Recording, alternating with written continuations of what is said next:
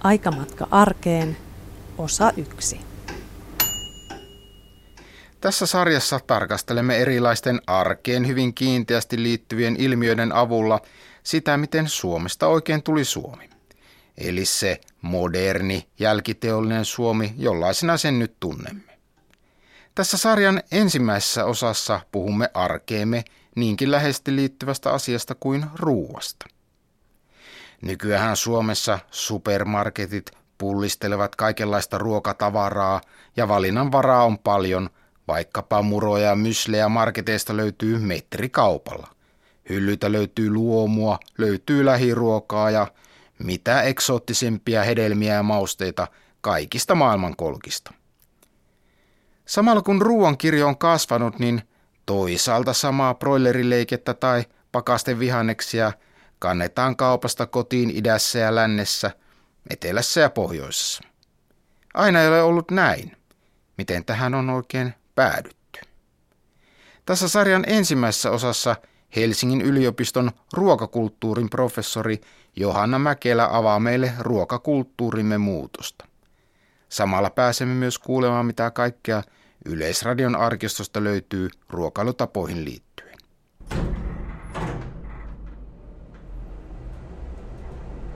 Mutta aloitetaanpa aikamatkamme vaikka siitä, että ennen vanhaan Suomessa ei todellakaan syöty samanlaista ruokaa joka puolella, vaan meillä oli paljonkin toisistaan poikkeavat itäinen, läntinen ja pohjoinen ruokakulttuuri. Ja tuo ero kiteytyi aika paljon leipään. Johanna Mäkelä.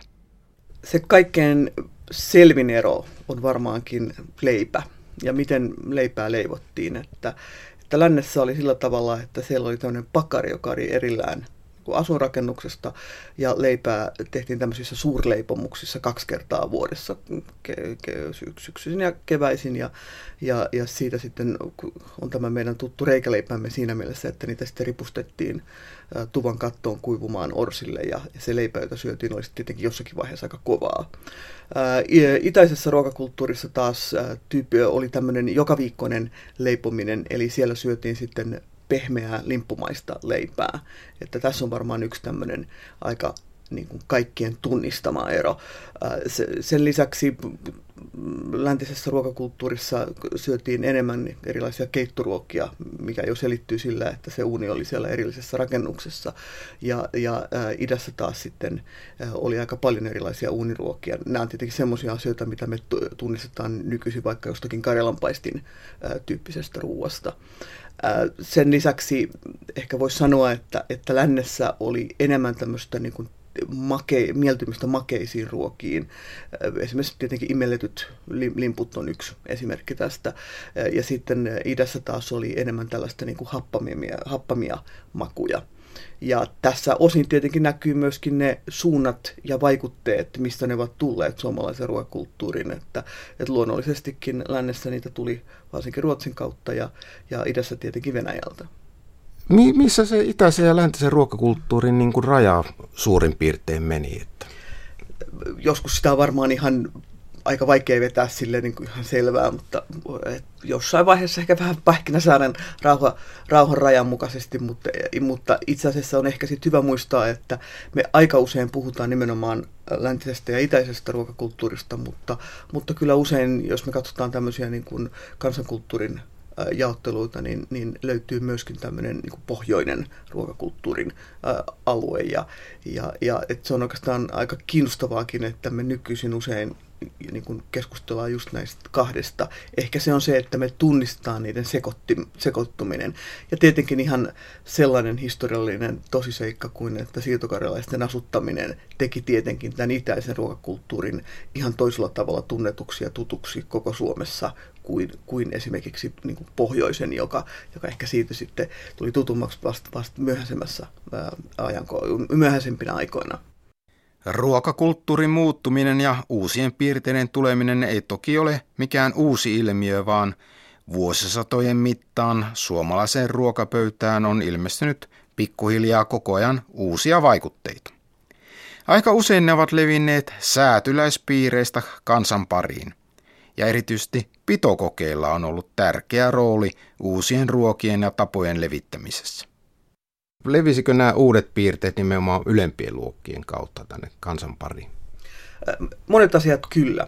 Toisaalta voi ehkä sanoa sen, että, että, että joskus jos katsoo näitä, niin kuin minkälaisia asioita on syöty Suomessa vaikka 1800-luvulla, niin, niin kyllä suolasilakkaa ja peruna on syöty myös säätyläisten perheissä. Ja, ja sitten toisaalta löytyy tietenkin kertomuksia niin kuin sen aika ohuen yläluokkaisen kerrostuman aika hienoistakin juhlista, jossa on syöty paljon semmoisia asioita, joita me nykyisinkin mielämme herkuiksi, niin vaikka äh, esimerkiksi hummeria tai tämän tyyppisiä asioita. Äh, Mutta varsinkin Länsi-Suomessa pitokokkien rooli tässä niin kuin uusien ruokien, ruokalajien, ruoanvalmistustapojen välittämisessä oli kyllä hirveän tärkeä. Että he olivat usein oppineet säätyläis- tai, tai aatelistoperheistä sitä, että minkälaisia ruokia on. Esimerkiksi lihapullahan on ihan tämmöinen klassikkoesimerkki ruokalajista, jonka me nykyisin ehkä mielämme aika arkipäiväiseksi ihan vaikka eineslihapullien äh, muodossa, mutta joka aikoinaan niin kuin sata vuotta sitten oli, oli tällainen niin kuin juhlaruoka, koska sen valmistamiseen tarvittiin lihamyllyä, joka ei millään tavalla silloin ollut joka kodin, kodin tämmöinen väline. Sen lisäksi sitten pikkuhiljaa se alkoi niin kuin muuttua tämmöiseksi pitoruuaksi, että, että myöskin niin kuin talonpoikaisissa juhlissa syötiin pitoruuassa lihapullia. Siitä sitten vähitellen koti, tavallisiin koteihin sunnuntairuuaksi. No miten tällaiset nykyään on itsestään selvästi syödään veitsellä, haarukalla ja lusikalla, että millä tavalla nämä ruokailuvälineet oikein tulivat Suomeen? Haarukkahan on välineenä niin kuin yllättävänkin uusi ja, ja sehän kerrotaan sellaista tarinaa, että itse asiassa että se olisi tullut Ranskaankin niin Katariini de Medicin mukana. Suomessa aika pitkään syötiin lusikalla ja nimenomaan puulusikalla. Ja sen lisäksi, että, että, että syötiin myöskin yhteisestä astiasta, niin jokaisella oli sitten tämmöinen nimikkolusikka, joka sitten laitettiin semmoiseen telineeseen, kunhan se oli ensin nuoltu puhtaaksi tämän niin kuin harkoiden ja, ja niin kuin veitsien siinä muodossa, kun me nykyisin tunnemme, niin, niin nehän eivät enää ole niin kuin henkilökohtaisia ruokailuvälineitä, kun taas aikaisemmin nimenomaan se lusikka ja puukkokin olivat niin kuin jokaisen, niin kuin, ei nyt välttämättä omia, mutta, mutta, mutta sillä tavalla niin, että ainakin vähintäänkin nimikko lusikat. Se on itse asiassa oikeastaan aika kiinnostavaa, että miten me olemme luopuneet tämmöisestä, tämmöisestä niin kuin henkilökohtaisesta suhteesta meidän ruokailuvälineisiin. Mutta annetaanpa nyt ääni vanhan kansan ihmisille ja kuunnellaan Yleisradion arkistosta muistoja ruokakulttuurista Pohjanmaalta 1900-luvun alusta. Muistelijana on vuonna 1953 rouva Elli Laurila, joka kertoo ensivierailustaan Lapualle eteläpohjalaisen miehensä kotiin ja siellä kokemistaan ruokakulttuurieroista. Mitä siinä oli minusta outoa siinä tuvassa oli se, että oli suuri takka, mutta ei ollut hellaa. Kun minä ihmettelin sitäkin, että kuinka sitä voi keittää, kun ei ole hellaa, niin eräs isäntä, joka sattumoisin oli siinä lähe, lähellä, sanoi, että, että niin, kun sitä meidän akat niin kovasti honajivat, että pitäisi laittaa hella, niin laitoihan minä, mutta ei aina akat osanneet sitä edes käyttää. Luonnollisesti tarjottiin meille tulijoille kahvia ensimmäiseksi. Kahvin kanssa ei ollut vehnästä, vaan oli juustoa. Siihen maailman aikaan oli tuo kahvin kanssa juuston tarjoaminen aivan yleistä. Vähän aikuisemmin oli juustoa tarjottu viinaryypyn kanssa – mutta siihen 50 vuotta sitten ei enää tarjottu viinaa, vaan tarjottiin kahvia ja juustoa. Myöhemmin sitten kuulinkin, että kotona ei juuri missään talossa leivottu kotona. Nimittäin Pohjanmaalla ei siihen aikaan viljelty vielä vehnää ja pidettiin äh, liian kalliina puorin jauhoista leivottu leipä. Oli kuulemma vain kaksi taloa, jossa emännät osasivat leipoa vehnästä ja leipoivat, mutta koko kylä puhui siitä, että kyllähän sitä nyt vähemmälläkin talostansa pääsee kuin syömällä puorinjauhosta nisusta. Yleensä ruokavalio oli hyvin niukka ja yksipuolinen. Useimmissa tapauksissa oli pöydällä kokonaisia perunoita – ja sitten oli kupissa jotakin kastiketta, mitä hän lie kulloinkin ollut. Puukon kärkeen pantiin perunanpalanen ja kastettiin sitten siihen, siihen kastikekuppiin. Ja kun oli syöty, niin se nuolastiin puhtaaksi ja pantiin takaisin siihen telineeseen. Yksi suuri ero maatalousyhteiskunnassa vallinneen ruokakulttuurin ja nykyisen välillä on ruokailuajoissa. Raskas lihasvoimalla tehty maatyö kun vaati paljon energiaa. Johanna Mäkelä. Se, mikä on ollut aika iso ero, on ollut se, että koska ihmiset tekevät raskasta fyysistä työtä, niin lämpimiä aterioita oli useampia. Ja, ja itse asiassa niin kuin päivä saatettiin aloittaa semmoisella aika niin kuin tukevalla, lämpimällä aterialla. Ja, ja, ja ky- kyllä niitä lämpimiä aterioita saattoi olla kolme. Ja, ja sitten tietenkin välissä, niin kun, silloin kun kahvi oli jo, jo niin kuin kaikkien saatavilla, niin myöskin niin kuin kahvitaukoja. Ja se on ehkä yksi niitä semmoisia isoja muutoksia, mitä on tässä tapahtunut viimeisen sadan vuoden aikana, on se, että, että Suomessa lämpimien aterioiden määrä on vähentynyt siitä kolmesta ehkä yhteen. Tosin vieläkin Suomessa verrattuna vaikka muihin Pohjoismaihin, niin, niin useammin syödään kaksi lämmintä ateriaa, eli siis lämmin lounas ja, ja lämmin päivällinen, mutta kyllä selvästi ollaan niin kuin matkalla siihen yhteen lämpimään ateriaan päivässä. Tätä vanhojen ruokailuaikojen eksoottisuutta kuvaa hyvin seuraava arkistokatkelma vuodelta 1968, jossa valotetaan lappalaisten syömätapoja 1900-luvun alussa. Toimittajina on Hilkka Uusivirta ja Pekka Sammallahti. Ateria-ajat ja määrät vaihtelevat melko paljon eri puolilla Lappia. Usein syödään vain kaksi ateriaa päivässä. Kuolanlapissa puolipaimentolaiset aterioivat neljästi päivässä. Mutta kolttalaiset eivät tyydy tähänkään. He syövät pitkin päivää. Seuraavassa luetellaan ruokajärjestys parina kevätpäivänä vuonna 1913. Kello 11. Teetä, kakkua, suolakalaa ja viinaa. Kello 12. Teetä, kakkua, kapakalaa. Kello puoli yksi, huttua ja sorkkia. Puoli kahdelta, ruokalepo, päälle teetä. Kello 16.30, leipää ja teetä. Kello puoli kuusi, miehet syövät ydintä. Kello kuudelta kakkua, suolakalaa ja teetä. Kello kahdeksalta leipää ja teetä ja taas kello kymmeneltä leipää ja teetä. Puoli yhdeltä lihakeitto, joka on pääateria. Kuten huomasimme, nuo syömätavat poikkesivat hyvinkin paljon nykyisistä. Erityisesti kiinnitti huomiota tuo pääruoan syöminen vasta ilta myöhään. Aina ruokaa ei tuohon mallin kuitenkaan sadon onnistumisesta riippuvaisessa maatalousyhteiskunnassa riittänyt, vaan niukkuus ja korvikkeet olivat useinkin vieraana, varsinkin köyhemmissä piireissä. Tässä seuraavassa kiikkalainen Josefiina Suliin muistelee suurien nälkävuosien aikoja 1867-68.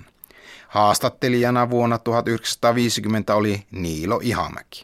No, mitäs talvella sitten syötiin? Viljaahan tuli kovin vähän silloin, että... No viljaa tuli vähän. Pavuvarret syötiin ja perät syötiin ja parkit syötiin ja mitä ikinä löydettiin. Isä meni siihen kototaloon, jonka maalla oltiin, asuttiin, oli paljon vavuvarsia jäljellä. Sanoi isäntä, että eikö teidän karjalle syötetä noita tai vavuvarsia. Ei, sanoi isäntä, mitä niiden väli mainitaan karjan alle, sanoi isäntä antakaa ne pauvarret minulle sanoi isä. Mitäs niillä teet sanoi isäntä. Minä survon ne pieneksi ja vien myllyyn ja tehdään jauhoja ja tehdään leipää. Sitten jos saadaan jotakin jauhoa sekaan. Ja isäntä meinasi kyllä ne vaan saat. Ja me menimme sinne riiheen sitten ja survoimme niitä siellä pieneksi. Ja vietiin säkeillä myllyyn ja jauhettiin ja tehtiin sitten taunvarsista ja rukiinperistä sitten jauhoja ja ja vehkaa metsästä kannettiin ja kuivattiin niitä ja jauhettiin. No ei se leipä ja puuro varmasti mukavalta maistunut. Ei se mukavalta maistunut, mutta kotonanikin kun oli sentään paljon kuttuja ja sitten kolmekin lehmää ja meitä oli sentään niin vähemmän väkeä, että me emme kuollut, kun oli sitä lehmiloista. Että jos me ajattelemme niin kuin Suomea ennen, ennen niin kuin nykyistä elintarvikkeiden tuontia, niin, niin, niin ymmärrämme, että, että, että kyllä se on ollut aika tiukkaa. Ja se iso kaari tietenkin, mikä on tapahtunut tässä viimeisen sadan vuoden aikana varsin konkreettisesti, on juuri tämä niukkuudesta yltäkylläisyyteen. Että, että se on kuitenkin, jos me ajatellaan sitä, että, että tästä on niin kuin 80 vuotta, niin Suomessa on tapahtunut kyllä niin varsin dramaattisia muutoksia siinä, että, että miten ja mitä me voimme syödä. Niin kuin, että Suomessa kuitenkin niin kuin toinen maailmansota oli, oli sen verran niin kuin raju juttu, että, että säännöst, elintarvikkeiden säännöstely jatkui vielä, niin kuin, muistaakseni 1954 oli se, jolloin, jolloin niin kuin se loppui. Ja, ja, ja se tietenkin tarkoittaa sitä, että et, et kiinnostavasti niin kuin 50-luvulla tapahtui se, että oli hetken aikaa sokeria, voita, jauhoja saatavilla, kunnes sitten jo 60-luvulla alettiin niin kuin herättelemään sitä sellaista terveys- ja ravitsemuskasvatusta, joka nykyhetkenä meille on aika tuttua. Että se on ollut aika lyhyt se hetki, jolloin suomalaiset ovat saaneet nauttia siitä, että hei nyt meillä todella on ruokaa saatavilla. 50- ja 60-lukujen Suomessa jylläsi suuri rakennemuutos. Suomi teollistui, maalta muutettiin kaupunkeihin ja Ruotsiin asti. Samalla Suomi toimihenkilöstyi ja vaurastui. Tämä suuri rakennemuutos on vaikuttanut omalla tavallaan oikeastaan kaikkiin tässä ohjelmasarjassa käsiteltäviin arjen ilmiöihin, ja se on taustalla myös ruokailutapojen suuressa murroksessa. Ruokakulttuurin professori Johanna Mäkelä. Kyllä se äh, niin kuin hyvin selvästi liittyy ylipäätään suomalaisen yhteiskunnan rakennemuutokseen, erityisesti 60-luvulla. Kaupungistuminen, teollistuminen, koko suuri muutto oli tietenkin semmoinen, joka myös hyvin konkreettisella tavalla sekoitti läntisen ja itäisen ruokakulttuurin keskenään niin kuin asutuskeskuksissa. Mutta ehkä sitä voisi ajatella, että, että, että silloin kyllä tuli paljon niin kuin, niin kuin uutuuksia, mutta ehkä sellainen niin kuin 70-luvulta lähtien, 1970-luvulta lähtien on tullut se, että, että meillä on juuri erittäin paljon sitä valikoimaa, josta me voimme tehdä näitä niin kuin, valintoja meidän niin kuin, omien toiveittemme mukaisesti. Ja toki on tietenkin niin, että, että jos me tarkastellaan niin kuin tämmöistä käytetään ihan tavallista ruokakauppaa, päivittäistä varakauppaa esimerkkinä, niin, niin tietenkin niin kuin vuonna 2012 siellä on niin kuin ihan valtava valikoima erilaisia vaihtoehtoja. Ja se on niin kuin isompi kuin se oli 20 vuotta sitten ja se on niin kuin huomattavasti laajempi kuin 40 vuotta sitten. Mutta, mutta toisaalta niin kuin ehkä se niin kuin iso murros niin kuin alkoi 70-luvulta ja ne tietyt semmoiset kaaret, joita me esimerkiksi nähdään koko väestöä koskevasta niin ruoankäyttötutkimuksesta, esim, niin kuin esimerkiksi siirtyminen vähärassaisempiin maitotuotteisiin, kasvisten tai ja hedelmien kulutuksen lisääntyminen, tämän tyyppiset asiat, niin, niin, niin ne näkyy semmoisena isona kaarina nimenomaan sieltä 1970-luvulta alkaen. Ja sitten toki on niin, että, että meidän ruokakulttuurimme muuttuu koko ajan. Ja se myös muuttuu itse asiassa agraarisena aikana siinä mielessä, että, että, että jos me syötäisiin esihistoriallista ruokaa, niin silloin me syötäisiin nauriita. Jos me taas oltaisiin keskiajalla, niin meillä olisi lanttua. Ja, ja nykyisinkin kuitenkin niin kuin mun mielestä suomalaista syömistä aika hyvin kuvaava perunansyönti, joka sinänsä on kyllä vähentynyt aika paljon, niin, niin on itse asiassa yllättävänkin uusi tapa Suomessa, koska peruna tuli 1700-luvulla Suomeen ja oli levinnyt koko Suomeen vasta tuossa 1200-luvun lopussa. Eli että me ollaan syöty perunaa reippaasti vasta niin kuin vähän sen yli sata vuotta. Ja silloin se on minusta joskus kiinnostavaa niin kuin miettiä sitä, että, että kuinka uusia tai vanhoja meidän ruokatapamme ovat silloin, kun me mietimme, että mikä on sitä perinteistä suomalaista syömistä ja mikä on sitten modernia niin uudempaa syömistä. Mutta toisaalta esimerkiksi ruisleipä on hyvä esimerkki sellaisesta ruoasta, joka on ja pysyy, mutta ei muuttumattomana. että toisaalta jos me ajatellaan sitä valikoivaa, mitä meillä nykyisin on ruisleivissä, niin me huomataan kyllä tämä niin kuin modernisoituminen sen kautta, että, että ne on niin kuin pakattu ihan eri tavalla, on, on viipaloitua ja on paloteltua ja, ja, ja, ja, ja ne eivät välttämättä ole ihan niin kuin yhtä rukisia kuin, kuin aikaisemmin ruisleivät olivat. 1970-luvun alussa käynnistyi massiivinen Pohjois-Karjala-projekti, jonka tavoitteena oli parantaa radikaalisti suomalaisten terveystottumuksia. Rasvat ja sokerit joutuivat pannaan. Ja syytäkin varmaan oli, kuten tässä vuonna 1975 rahtilaivalla tehdystä kokkien haastattelusta ilmenee. Se on aika rasvasta ruokaa. No ei tää niin kovin rasvainen ole, mutta kylmällä ilmalla, jos alkaa jotakin tuommoista köykästä ruokaa laittamaan, niin siitä tulee purnausta kumminkin, että ulkotöissä kun niinku kansimiehetkin on, niin tarvitsee saada vähän raskaampaa ruokaa. Ja raskas työ vaatii raskaat ruoat. Joo, kyllä, tavallaan. Ja sitten sit taas niin kuin lämpöisessä maassa kun ollaan, niin vähän köykäisempää sitten sieltä. Jos on niin kylmä paikka silloin, mikä Pohjois-Suomessa tavallaan on, niin silloin me joudutaan aina vastaavasti laittaa vahvempaa ruokaa. Kyllä minäkin tässä nyt oman kosteista tuota vihannesta kaikki tommoset syöttä, mutta kun ei. Pojat sanoo, yh, rehuja. Tätä terveysaspektin tuomaa ruokakulttuurin muutosta kuvastaa hyvin esimerkiksi maito. Enää rasvaista punaista maitoa ei tahdo kaupan hyllyltä löytyäkään. Eikä rasvatonta maitoakaan enää kutsuta väheksyvästi kurnaaliksi. 60 viime vuoden aikana maidon kulutus on tippunut 370 noin 140 kilon henkeä kohti vuodessa, eli melkein kolmasosaan. Ja oikeastaan vähentynyt maidon määrä käytetäänkin nykyään juustona, sillä juuston kulutus on samassa ajassa suurin piirtein kymmenkertaistunut 20 kiloon per henki per vuosi.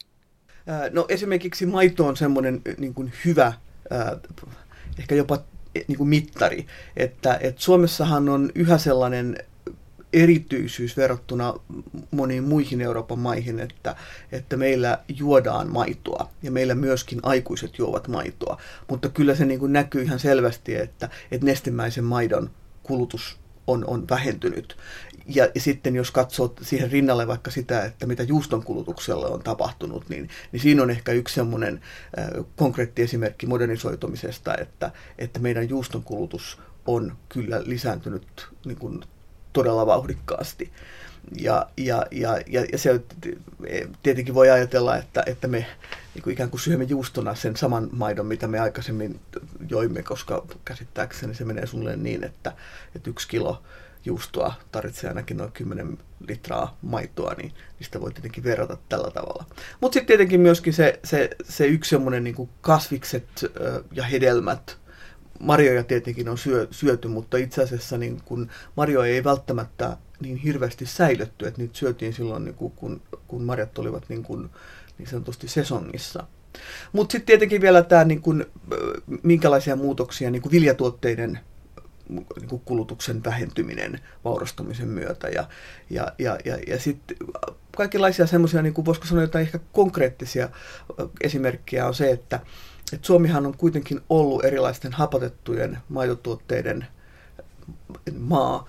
Mä muistan, että mä itse joskus oikeastaan oikein säpsähdin siihen, että, että, että jogurtti on kuitenkin sellainen tuote, huolimatta tästä niin kuin hapatettujen maitotuotteiden niin kuin pitkästä historiasta, niin, joka tuli oikeastaan siinä 60-luvun loppupuolella, kun yleistyä 70-luvulla. Ja sitten tietenkin tämmöisiä, että jos me ajatellaan sitä, että, että useinhan me puhutaan siitä, että, että meidän, meidän niin kuin syömisemme on niin kuin välipalaistunut, että, että niin kuin häviää tämmöiset niin kuin selvät ateriat ja ihmiset niin kuin syö niin kuin, niin kuin milloin nälkä tulee, niin, niin silloin on myöskin puhuttu tämmöisestä niin kuin aamiaistumisesta, että ihmiset alkaa syödä semmoisia ruokia pitkin päivää, jotka aikaisemmin on mielletty osaksi aamiaista. Mutta toisaalta myöskin nämä niin kuin aamiaistuotteet on kohtuullisen uusia, erilaiset murot, myslit, tuore mehu, joka, joka oli tietenkin kanssa semmoinen aika niin kuin iso uutuus aikoinaan, kun se, se alkoi yleistyä nimenomaan 1970-luvulla. Syömme siis nykyisin hyvin erilaisista aineksista valmistettua ruokaa kuin aiemmin, mutta samalla myös valmistustavat ovat muuttuneet. Yksi suuri muutos on valmisruokien ja puolivalmisteiden tuleminen. Nämähän käyvät hyvin kiireiseen nykymaailmaan, kun aikaa vievät ja vaivalloiset työvaiheet ikään kuin ulkoistetaan tehtaiden tehtäviksi. Johanna Mäkelä. Yksi semmoinen iso kaari on tietenkin se, että, että meidän täytyy tehdä nykyisin omissa kotitalouksissamme ja omissa keittiöissämme paljon vähemmän. Mutta että valmisruokienkin historia on aika, aika pitkä, että, että mun muistukuvani on se, että, että esimerkiksi maksalaatikkoa Saarioinen alkoi tehdä jo yli 50 vuotta sitten. Ja että se, sekin on kuitenkin niin kuin jo melkoisen pitkä aika, että, että, että jotakin tämmöistä tuotetta on ollut saatavilla. Se, mikä on ehkä kanssa ollut sitten aika niin kuin jännittävä mun mielestä tuoteryhmä, joka kertoo aika paljon siitä, että mitä me ajatellaan niin kuin ruoan valmistuksesta, ovat nämä erilaiset puolivalmisteet, josta nyt varmaan ehkä tämmöinen niin kuin tyypillisemmät esimerkit ovat erilaiset marinoidut, ehkä broileri niin broilerituotteet ja sitten toisaalta vaikka erilaiset esikäsitellyt pakastevihannekset. Ja, ja näissä on mun mielestä se hauskuus, että, että siinä me olemme ikään kuin antaneet elintarviketeollisuudelle kaiken sen ikävän työn, pilkkomisen ja pesemisen ja muun. Mutta että me niin kuin säilytämme itsellämme vielä sen, että, että me olemme kuitenkin jossakin kohtaa tekemässä sitä ruokaa. Me todella niin kuin, musta on luontevaa sanoa, niin, kun, niin jos me käytämme tämmöisiä puolivalmisteita, niin silloin kuitenkin täytyy myöskin olla siellä kauhan varressa jossain vaiheessa. Ja me selvästikin kuitenkin yhä edelleen niin kun arvostamme tätä ruoan valmistamista niin paljon, että me haluamme tehdä sitä, mutta erilaiset yhteiskunnan muutokset ovat kuitenkin niin kuin, tehneet sen, että, että se ei ole aina niin helppoa löytää siihen aikaa. Ja yksi niin kuin, iso muutos, joka on todella paljon tietenkin vaikuttanut tähän ruoanvalmistukseen tai ylipäätään koko ruokatalouden hoitamiseen, on se, että, että Suomessa naiset silloin kun he siirtyivät kodin ulkopuolelle töihin, niin aika tyypillisesti ovat olleet siellä koko päivä töissä, jolloin niin kun syntyi tilanne, jossa piti hoitaa sekä tämä, tämä työ että myöskin ruokatalous, koska kuitenkin varsin pitkään tämä ruoanvalmistus on ollut sellainen alue, joka miellettiin nimenomaan naisen, vaimon, äidin tonttiin kuuluvaksi toiminnaksi. Ruokakulttuurin muutoksiin on toki vaikuttaneet myös kodinkoneet. Tuo Johanna Mäkelän mainitsema valmisruokien yleistyminen ei olisi varmaankaan tapahtunut samassa mitassa ilman mikroaaltouunien yleistymistä. Mutta tokihan mikro oli vasta loppupäässä, kun ajatellaan kodinkoneiden esimarssia suomalaisiin koteihin. Jos me puhutaan laitteista ja, tai kodinkoneesta ja ruokatottumusten muutosta, niin, niin, niin, niin, niin ennen mikroaaltouunia on, on, on, on hyvä muistaa, että, että oikeastaan itse asiassa jääkaappihan oli ihan vallankumouksellinen. Koska jääkaappi silloin, kun se alkoi yleistyä, niin, niin, niin se teki niin kuin ruoan säilyttämisen kotitalouksista huomattavasti paljon helpommaksi. Ja varsinkin jossain kaupungeissa, niin, niin niin kuin muutti myös näitä niin kuin ostotottumuksia. Et eihän aikaisemmin tällainen kerran viikossa tapahtuva suurostosten tekeminen olisi ollut mahdollista, koska niitä ei olisi voinut säilyttää missään.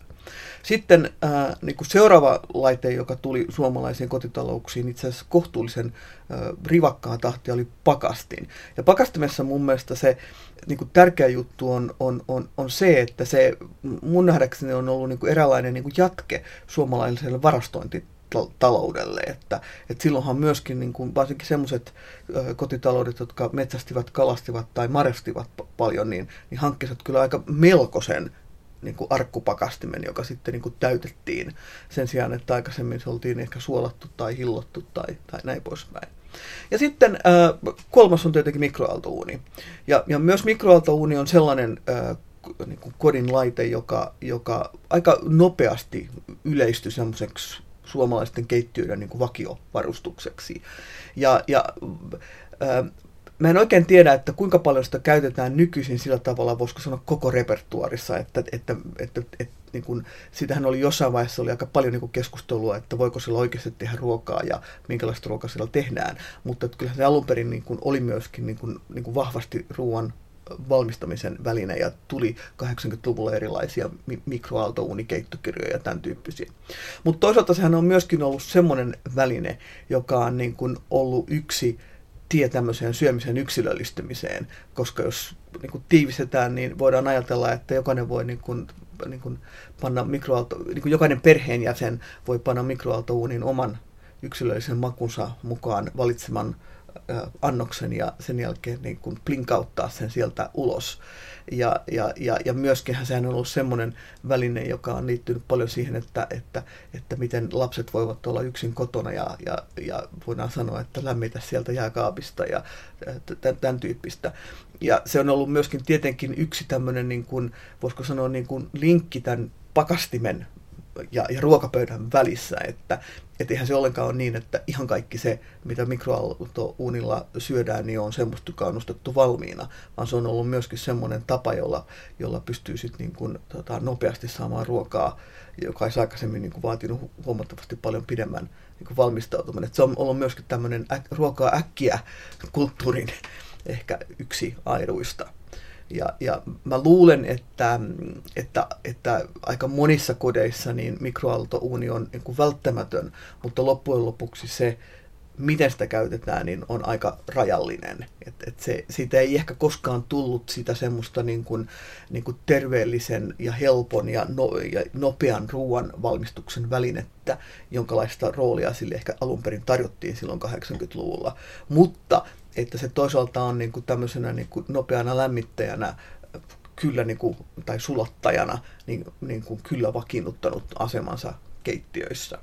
Ja myöskin se, että, että, että et, et niin kun, jos me katsotaan sitä nyt taas tämmöisestä niin kuin kestävän kehityksen näkökulmasta, jossa, jo, joka on kuitenkin yksi teema, joka on viime vuosina vahvasti noussut esiin, niin silloin tämä mikroaaltouuni saa taas yhden uuden ulottuvuuden, eli että se on huomattavasti paljon niin kuin energiatehokkaampi tapa kuin, kuin monet ne, joita me ollaan aikaisemmin mielletty, voisiko sanoa vähän lainausmerkeissä, kunnon ruoanvalmistukseksi. No ainakin se toi mikroaaltouuni rois, roiskeläppä pizzat ja muut Kyllä, suomalaisen ruokapöytään. Roiskeläpät, eli einespizzat on aika äh, niin kuin erityinen valmisruokalaji, koska, koska mä en ainakaan ole koskaan törmännyt ihan vastaavanlaiseen tuotteeseen tota, missään muualla maailmassa. Ja, ja, ja se on varmaan yksi niistä suomalaisista ruoka- tota, niin kuin, tai valmisruvista, jolla on kaikkein eniten erilaisia rakkaita lempinimiä.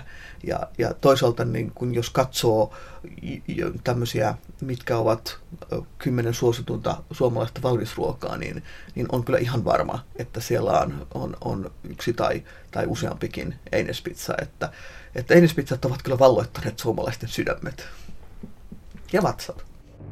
Näin ympärilläni paljon iloista nuorta väkeä. Täällä orkesterikin ja se alkoi juuri nyt soittaa tämmöistä hilpeitä musiikkia. Kummako, että täällä on viihtyissään. Ravintola on täpösen täynnä yleisöä ja puheen sorina sekaantuu musiikin aaltoileviin säveliin. Tuolla nuoret miehet pohtivat luultavasti, kuten nykyään niin usein on laita, urheiluasioita tai ehkä opintojaan tai heidän ammattiaan koskevia asioita – Tarjoilijattaret kiiruhtavat pöytien välissä, tarjottimet täynnä joko kahviannoksia, mehulaseja tai maukkaan näköistä, ruoka, näköisiä ruoka-annoksia. Siellä täällä näen kolpakon oluttakin miesten edessä pöydällä. Tällä ravintolalla on nimittäin täydet oikeudet.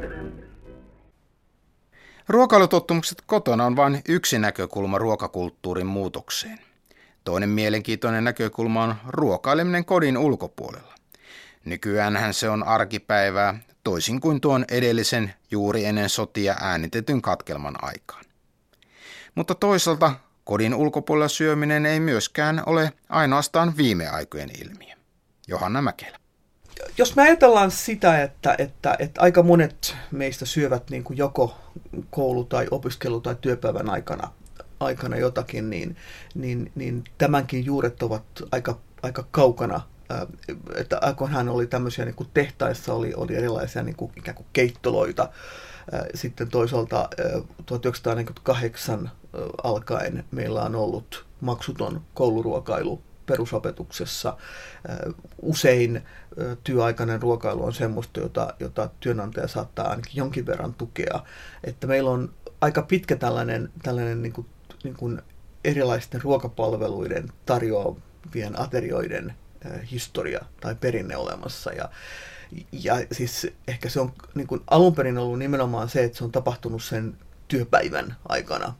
Mutta, mutta, mutta sitten vähitellen on tietenkin tapahtunut myös se, että, että että voisiko sanoa, niin kuin, että ravintolasyöminen on arkipäiväistynyt. Että jos joskus aikoinaan, muutama vuosikymmen sitten, niin, niin oli aika paljon semmoisia ihmisiä, jotka eivät koskaan käyneet ravintolassa syömässä. Että se keskittyi aika, aika vahvasti, niin kuin, varsin iso joukko suomalaiset ei koskaan käynyt ravintolassa. Tai jos kävivät, niin, niin kävivät kerran vuodessa äitienpäivä lounalla – mutta sitten eh, ehkä erityisesti niin 1980-luvulta lähtien niin, niin tapahtui myös semmoisia muutoksia, että, että muun muassa naiset olivat tervetulleita asiakkaita. Ja, ja 80-luvulla alkoi myös tapahtua semmoista, että, että naiset otettiin niin huomioon siinä, että minkälaisia ruokalistoja oli. Ja, ja, ja, ja, ja toki on niin kuin tapahtunut semmoinen niin kuin, niin kuin muutos, että, että myös se niin kuin ravintolainen kirjo on laajentunut aika paljon. Että toisaalta niin kuin meillä on niin kuin kansainvälistä mainetta saavuttaneita niin kuin huippuravintoloita, joita arvioidaan erilaisin tähdin, mutta sitten toisaalta meillä on myöskin ehkä, ehkä syntynyt kaupungeissa semmoinen ö, tapa, että, että monet nuorempiin ikäluokkiin kuuluvat ihmiset niin kuin hoitavat osan siitä, siitä niin kuin arkisesta syömisestään ravintoloissa, joiden hintataso on niin kuin kohtuullisen edullinen. Tai esimerkiksi niin kuin, joka niemen notkoon tota, ulottuvat kebab-pizzeriat on myöskin tämmöinen uudemman, uudemman ajan ilmiö. Ja, ja, ja se, ehkä se iso kaari tässä on se, että, että kodin ulkopuolella syöminen silloinkin, kun se ei ole pelkästään tämmöistä työ- tai opiskeluaikasta, niin on arkipäiväistynyt. Ja, ja se on myöskin kaikkien ulottuvilla. Ja varmasti yksi sellainen niin kuin askel tähän on ollut erilaiset pizzeriat. Ja, ja ensimmäinen pizzeriahan avattiin tuossa tota 60-luvulla Lappeenrantaan, mutta 70-luvulla varmasti pizzerioista tuli se ravintolatyyppi, jonne niin kuin aika iso joukko suomalaisista niin sanotusti uskalsi mennä, koska, koska tiedettiin, että, että se on vähän epämuodollisempaa. Tiedettiin, että mitä sieltä voi tilata. Sieltä voi tilata pizzoja ja, ja hintataso myöskin oli, oli sellainen, että, että voisi ajatella, että, että pizzeriat on, on silloin muutama vuosikymmen sitten niin ollut kyllä tämmöinen niin ilmiö, joka on niin kuin demokratisoinut kodin ulkopuolella syömistä silloin, kun me puhutaan ravintoloista. Se taas on sitten mun mielestä kauhean hauskaa, että, että jos me, me nykyisin me puhutaan niin kuin ravintoloista, ja, ja, ja siis myöskin tämä sama sanasta on sitten yltänyt tähän työpaikka ruokailuun. Kun aikaisemmin oli ehkä ruokaloita ja keittoloita, niin nykyisin on sitten henkilöstöravintola. Mutta sitten vielä tästä yksi tämmöinen ihan niin kuin uusi ilmiö tästä, voisiko sanoa, kodin ulkopuolella syömisen ja erilaisten palvelujen yhdistelmästä. Mulle tuli mieleen se, että, että myös Suomeen on niin kuin levinnyt semmoisia palveluita, jotka, jotka toisaalta korostavat tätä vielä itse ruoan tekemisen tärkeyttä, mutta itse asiassa ulkoistavat päätöksenteon jollekin muulle taholle. Eli nämä erilaiset päivälliskassit, joita voi tilata koteihin. Eli se, että, että joku palvelun toimittaja ää, toimittaa ää, perheelle, usein niin kuin kai se mitta on suunnilleen tämmöinen nelihenkinen perhe, niin, niin, niin viiden päivän päivällisruuat. Että siellä on raaka-aineet ja siellä on reseptit, mutta että, että se ei ole siis valmista ruokaa, vaan se pointti on se, että, että joku on niin kuin hankkinut raaka-aineet ja miettinyt ne reseptit mutta että sitten kotitaloudessa vielä kuitenkin valmistetaan ruokaa. Ja tämä on mun mielestä semmoinen hauska niin kuin monenlaisten modernin syömisen ilmiöiden risteysasema, tämä, tämä päivälliskassipalvelu. Kun tutkii kotitalouksien kulutusmenotilastoja, niin huomaa, että elintarvikkeiden, juomien ja tupakan yhteenlaskettu osuus kulutusmenoistamme on viimeisen 35 vuoden aikana suorastaan romahtanut. Vuonna 1975 elintarvikkeisiin juomia tupakkaan käytettiin melkein 30 prosenttia menoista, kun vuonna 2011 niihin käytettiin enää vain 17 prosenttia. Mielenkiintoinen ristiriita onkin siinä, että kun ruokamenojen osuus kukkarostamme on pienentynyt, niin samalla sitä tuntuu tulleen yhä tärkeämpi sisältö elämään.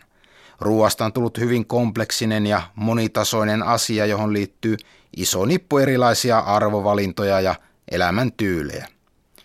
Eipä ihme, että ruokaan liittyvä keskustelukin on nykyään paikoitelle varsin kiivasta Ja sosiaalinen mediakin on tuonut oman maustensa tähän soppaan. Näin tämänhetkiset trendit näkee ruokakulttuurin professori Johanna Mäkelä. Tai yksi sellainen varmasti niin kuin hyvin niin pitkän kaaren suuntaus Suomessa on se, että me pohditaan sitä syömisen ja ruoan terveellisyyttä.